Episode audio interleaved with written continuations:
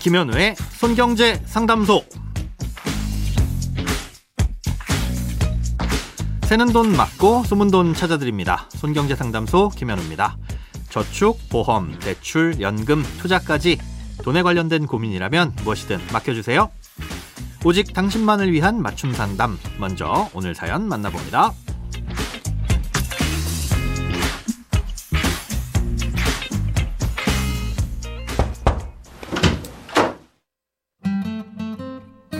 곧 이사를 해야 하는데 당장 목돈을 마련하기 쉽지 않아서 부모님께 잠시 돈을 빌리려고 합니다. 1년 정도 후에 다시 돌려드리려고 하는데요.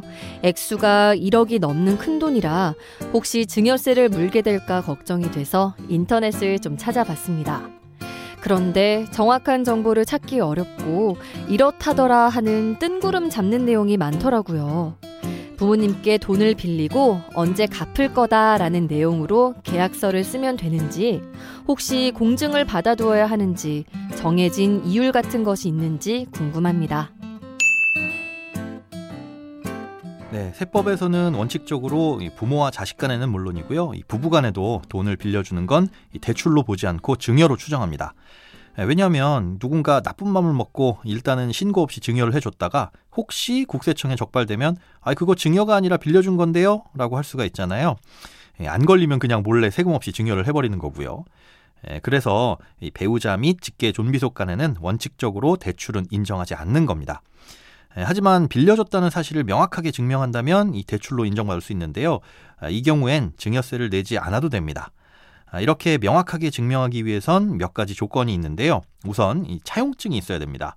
아, 이 차용증은 양식이 따로 있는 건 아니지만 빌려주는 사람과 빌리는 사람의 이름, 주소, 뭐 주민번호, 연락처 같은 인적사항이 들어가야 되고요. 또 빌리는 돈의 원금과 빌려주는 날짜 정도는 꼭 쓰시는 게 좋고요. 아, 이자율과 또 연체 시 이자율 그리고 상환 날짜와 어느 계좌로 돈을 받는다는 것까지 최대한 구체적으로 써주시는 게 좋습니다.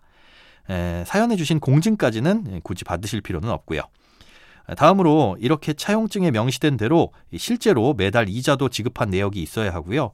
상환 날짜에 원금을 상환하게 되면 계좌에 입금된 그 증빙 자료도 같이 남겨두셔야 됩니다. 아, 이렇게 하면 진짜로 빌렸다고 인정받을 수가 있는 거죠. 아, 그런데 가족끼리는 또 서로 돕자는 마음으로 이자를 안 받을 수도 있잖아요. 물론 그렇게 해도 되지만 아, 이럴 경우엔 최소한 혜택을 본 만큼은 어, 증여로 간주합니다. 어, 예를 들어서 만약 시중은행에서 1억 원을 연 3%의 금리로 빌리면 1년에 최소한 300만 원의 이자를 내야 되겠죠. 그런데 이 돈을 부모님께 무이자로 빌리면 은행에서 빌렸으면 냈어야 될 이자인 300만 원만큼은 혜택을 본 거잖아요. 그래서 그만큼은 증여로 본다는 겁니다. 아, 이때 적정 이자율은 법에서 연 4.6%로 정해놓고 있는데요. 에, 그러니까 원래대로라면 1억을 빌릴 땐 1년에 460만 원, 매달 아, 약 39만 원 정도는 이 부모님께 이자로 드리는 게 맞습니다. 그리고 부모님은 이렇게 발생한 이자에 대해서 이자 소득세를 내셔야 되는데요. 어, 일반 은행에 돈을 맡기는 것도 아니고 또 대부업을 등록하신 것도 아니기 때문에 이 소득세법에선 이걸 비영업 대금의 이익이라고 해서 25%의 세율을 부과합니다. 지방세를 포함하면 총 27.5%의 세금을 내야 하는 거죠. 아, 이렇게 하면 법적으로는 완벽하다고 볼 수가 있습니다. 아, 그런데 다 들으시고 나니까 너무 번거롭고 복잡하죠? 다행히도 법에서는 1년 동안 이자가 1천만 원 미만인 경우엔 이 증여세를 과세하지 않는다고 정해놓고 있습니다. 즉 적정 이율 4.6%로 계산했을 때 2억 원을 빌리면 연 이자가 920만 원 정도니까 뭐 대충 이 정도까지는 무이자로 빌리시더라도 특별히 증여세는 안 내도 된다는 겁니다. 법이 그렇게 팍팍하지만은 않죠.